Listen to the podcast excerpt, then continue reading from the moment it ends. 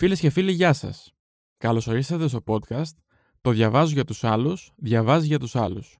Σήμερα μαζί μας η κυρία Άννα Παυλίδου, με ένα απόσπασμα από το βιβλίο Με δυνατή φωνή του συγγραφέα Αντώνιο Φεράρα, από τις εκδόσεις Καλέντης.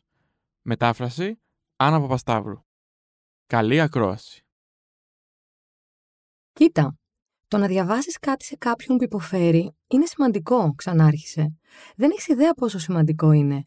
Και εσύ, ομολογώ, είσαι πραγματικά καλός στο διάβασμα, σε άκουσα. Δεν το αφισβητώ. Σε πιστεύω όταν λες πως είναι σημαντικό, του είπα. Μόνο που εγώ ψάχνω μια αληθινή δουλειά, με λεφτά, άδειες και όλα τα σχετικά. Δεν είπε τίποτα. Μόνο έξισε λίγο το κεφάλι του. Άκου. Α κάνουμε το εξής, είπε την επόμενη στιγμή. Εγώ θα σου αφήσω την κάρτα μου και εσύ σκέψου το με ηρεμία. Αν αλλάξεις γνώμη, τηλεφώνησέ μου και θα σου εξηγήσω καλύτερα, εντάξει; Να το κάνουμε έτσι; Όμως θα μου υποσχεθείς πως θα το σκεφτείς, έστω και λίγο. Δεν απάντησα. Δεν είπα λέξη. Μου έδωσε την κάρτα του και εγώ την έβαλα στο μικρό τσεπάκι του πορτοφολιού μου και το ξέχασα αμέσως.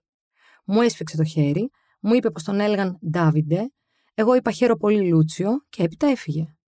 Εκείνη τη στιγμή είδα μια κυρία να ανοίγει ένα καταψύκτη, να παίρνει μια συσκευασία ψαροκροκέτες και να τα ρίχνει στο καρότσι. Ωραία. Τώρα θα τα πάρω κι εγώ τα ψαροκροκετάκια μου, σκέφτηκα. Πήγα να διαλέξω τις αγαπημένες μου ψαροκροκέτες και το καλκάνι. Το καλκάνι το βρήκα αμέσως, αλλά ψαροκροκέτες ούτε για μυρωδιά. Ψαχούλεψα σε όλους τους καταψύκτες, στα όρθια ψυγεία με την πόρτα, ακόμα και στο ψυγείο των κρεάτων, αλλά ψαροκροκέτες πουθενά. Ούτε λέπη. Ψαροκροκέτες τέλος. Μου άρεσε που διάβασα την ιστορία στο παιδί. Το διασκέδασα αυτή τη φορά. Όμως αυτό δεν σημαίνει ότι τώρα θα άρχιζα να κάνω τον εθελοντή αναγνώστη. Α, όχι, αυτό το πράγμα του εθελοντισμού δεν μπορούσα να το καταλάβω ακόμα. Ο άνθρωπος κάνει μια εθελοντική εργασία αν θέλει ο ίδιος, σκεφτόμουν. Όχι αν κάποιος άλλος τον πείσει να την κάνει. Γύρισα στο γραφείο των εθελοντών αναγνωστών. Ο Ντάβιντε με έβαλε να καθίσω απέναντί του. Παρατήρησε για λίγο το πρόσωπό μου. Πώς πήγαινε, αρέ, με ρώτησε. Ε, εντάξει. Η πρώτη γνωριμία, όχι τίποτα σπουδαίο, η δεύτερη ενδιαφέρουσα. Βαρέθηκες. Όχι ακόμα, νομίζω. Όμως τον πρώτο δεν ξαναπάω, δεν θέλω να ξαναπάω. Σύμφωνοι, μην ξαναπάς. Τότε για αύριο σου έχω μια άλλη διεύθυνση. Αν θέλεις, θα σου δώσω μόνο το παιδάκι και την καινούργια κυρία από αύριο. Εντάξει; Εντάξει. Τριγύρισα λίγο ανάμεσα στα ράφια του γραφείου του Ντάβιντε, άνοιξα το σακίδιο, άφησα ένα-δύο βιβλία και πήρα τρία καινούρια. Γύρισα στο σπίτι την ώρα του δείπνου. Μια ωραία μυρωδιά ερχόταν από τις σκάλες. Η μητέρα μου είχε φτιάξει κοτολέτες πανέ, αναγνώριζα τη μυρωδιά. Ανέβηκα δυο-δυο τα σκαλιά, γιατί ένιωσα ξαφνικά να πεινάω. Όμως, ενώ χτυπούσα το κουδούνι, αντιλήφθηκα πως εκείνη η ωραία και λαχταριστή μυρωδιά γλιστρούσε κάτω από την πόρτα της γειτόνισά μας, της κυρίας Παντσέρη. Αντίθετα, όταν άνοιξε η πόρτα του δικού μου σπιτιού, με χτύπησε στη μύτη μια δυνατή μυρωδιά από ψάρι στο φούρνο. Γεια σου, μαμά. Γεια σου, Λούτσιο, ήρθες πάνω στην ώρα. Πήγα να πλύνω τα χέρια μου και κάθασα στο τραπέζι να απολαύσω το καλκάνι μου. Έφτιαξα πάλι γιατί θα χαλούσε, διευκρίνησε η μητέρα μου. Αγόρασες πάρα πολύ, Λούτσιο. Πράγματι, αγόρασα πάρα πολύ. Έτρωγα το καλκάνι μου και μου ερχόταν να χαμογελάσω, γιατί σκεφτόμουν πως είχα στα αλήθεια διασκεδάσει με το παιδάκι στο νοσοκομείο. Για μια στιγμή, αλλά μόνο για μια στιγμή, ως και το καλκάνι μου φάνηκε νόστιμο. Το σπίτι της κυρίας ήταν γεμάτο με παχύφυτα, από την είσοδο κιόλας. Υπήρχαν σε όλα τα δωμάτια, ακόμα και στο μπάνιο. Υπήρχαν φυτά μικρά, ψηλά, με παχύ και κοντό χοντρομίσχο ή λιγερό και λεπτό, όλα όμως είχαν ένα κοινό. Ήταν φορτωμένα με αγκάθια. Μερικά είχαν αγκάθια κοντά και λεπτά, κάπως σαν πέλος. Αντίθετα, άλλα είχαν τόσο σκληρά και μητερά αγκάθια που σε τρόμαζαν και μόνο που τα κοίταζες. Είναι η φίλη μου, είπε η ηλικιωμένη κυρία, η οποία καθισμένη στο καναπέ αντιλήφθηκε την έκπληξή μου. Δεν συμφέρει πάντως να πλησιάσει κανένας πολύ, είπα έτσι για να πω κάτι. Σωστά, απάντησε εκείνη με φωνή βαριά και βραχνή. Τσιμπάνε, όπως ακριβώς κι εγώ. Και λέγοντας αυτό, έβαλε τα γέλια. Η Ειρήνα, η κοπέλα που τη φρόντιζε, μου έδειξε την καρέκλα μπροστά από την κυρία και εγώ κάθισα εκεί. Για να φτάσω στην καρέκλα, διέσχισα ένα στενό διάδρομο ανάμεσα στα φυτά. Προχωρούσα σιγά, με κάθε προφύλαξη, γιατί έτσι και σκόνταφτα και έπεφτα πάνω σε όλα εκείνα τα αγκάθια, θα ήταν σαν να έπεφτα σε κρεβάτι φακίρη. Συνειδητοποίησα ότι από το μπαλκόνι ξεκινούσε μια μακριά πομπή μυρμηγκιών που προχωρούσε με ζιγ-ζακ στο πάτωμα, περνούσε κάτω από τον καναπέ και κατέληγε στο πιατάκι της γλάστρας ενός μεγάλου παχύφιτου. Κάθισα απέναντι στην κυρία. Είδα ότι δίπλα στο κρεβάτι υπήρχε ένα μεγάλο γκονγκ από χρυσαφή μέταλλο κρεμασμένο πάνω σε κάτι σαν κούρνια.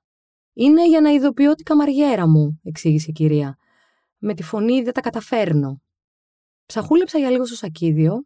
Είχα πάρει μαζί μου τρία-τέσσερα βιβλία και ακόμα δεν είχα αποφασίσει ποιο θα άρχισα να τις διαβάζω. Κοίταξα γύρω μου. Δεν είχα ησυχία. Όχι, όχι, δεν είχα ησυχία. Με όλα εκείνα τα πληκτικά φυτά που με κοίταζαν, δεν είχα ησυχία. Ωραία τα φυτά μου, ε, είπε εκείνη ύστερα από λίγο. Και έπειτα άρχισε να μιλάει. Είπε ότι οι κάκτοι της αρέσουν γιατί είναι φυτά τη ερήμου. Ικανά να ζουν για χρόνια, ακόμα και εκεί που δεν υπάρχει τίποτα.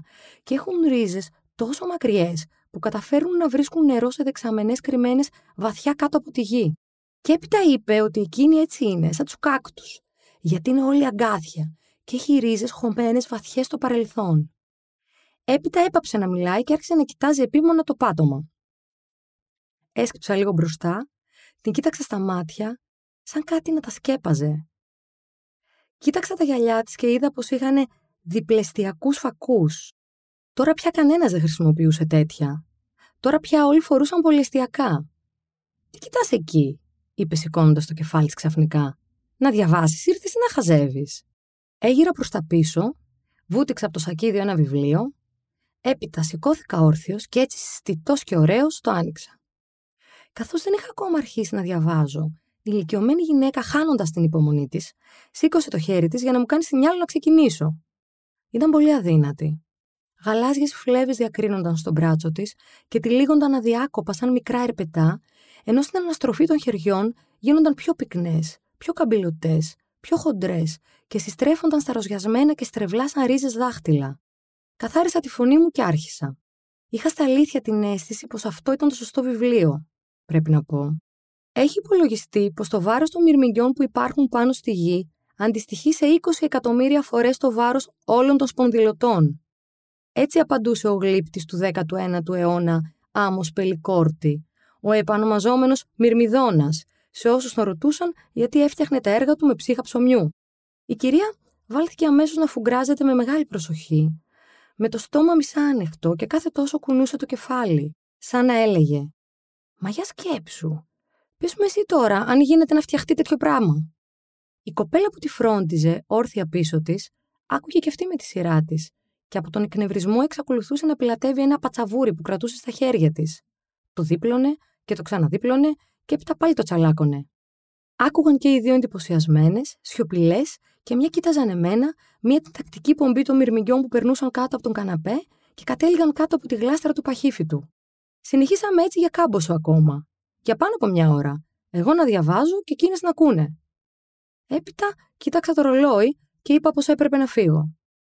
Πήραν και οι δύο μια έκφραση απογοήτευσης και προσπάθησαν με κάθε τρόπο να με κρατήσουν. Μάλιστα η Ειρήνα με προσκάλεσε για φαγητό. Θα μείνεις να φας μαζί μας, Λούτσιο, ρώτησε. Έχω φτιάξει καλκάνι με τοματίνια και μαύρες ελιές. Όχι, ευχαριστώ. Πρέπει να φύγω αμέσως.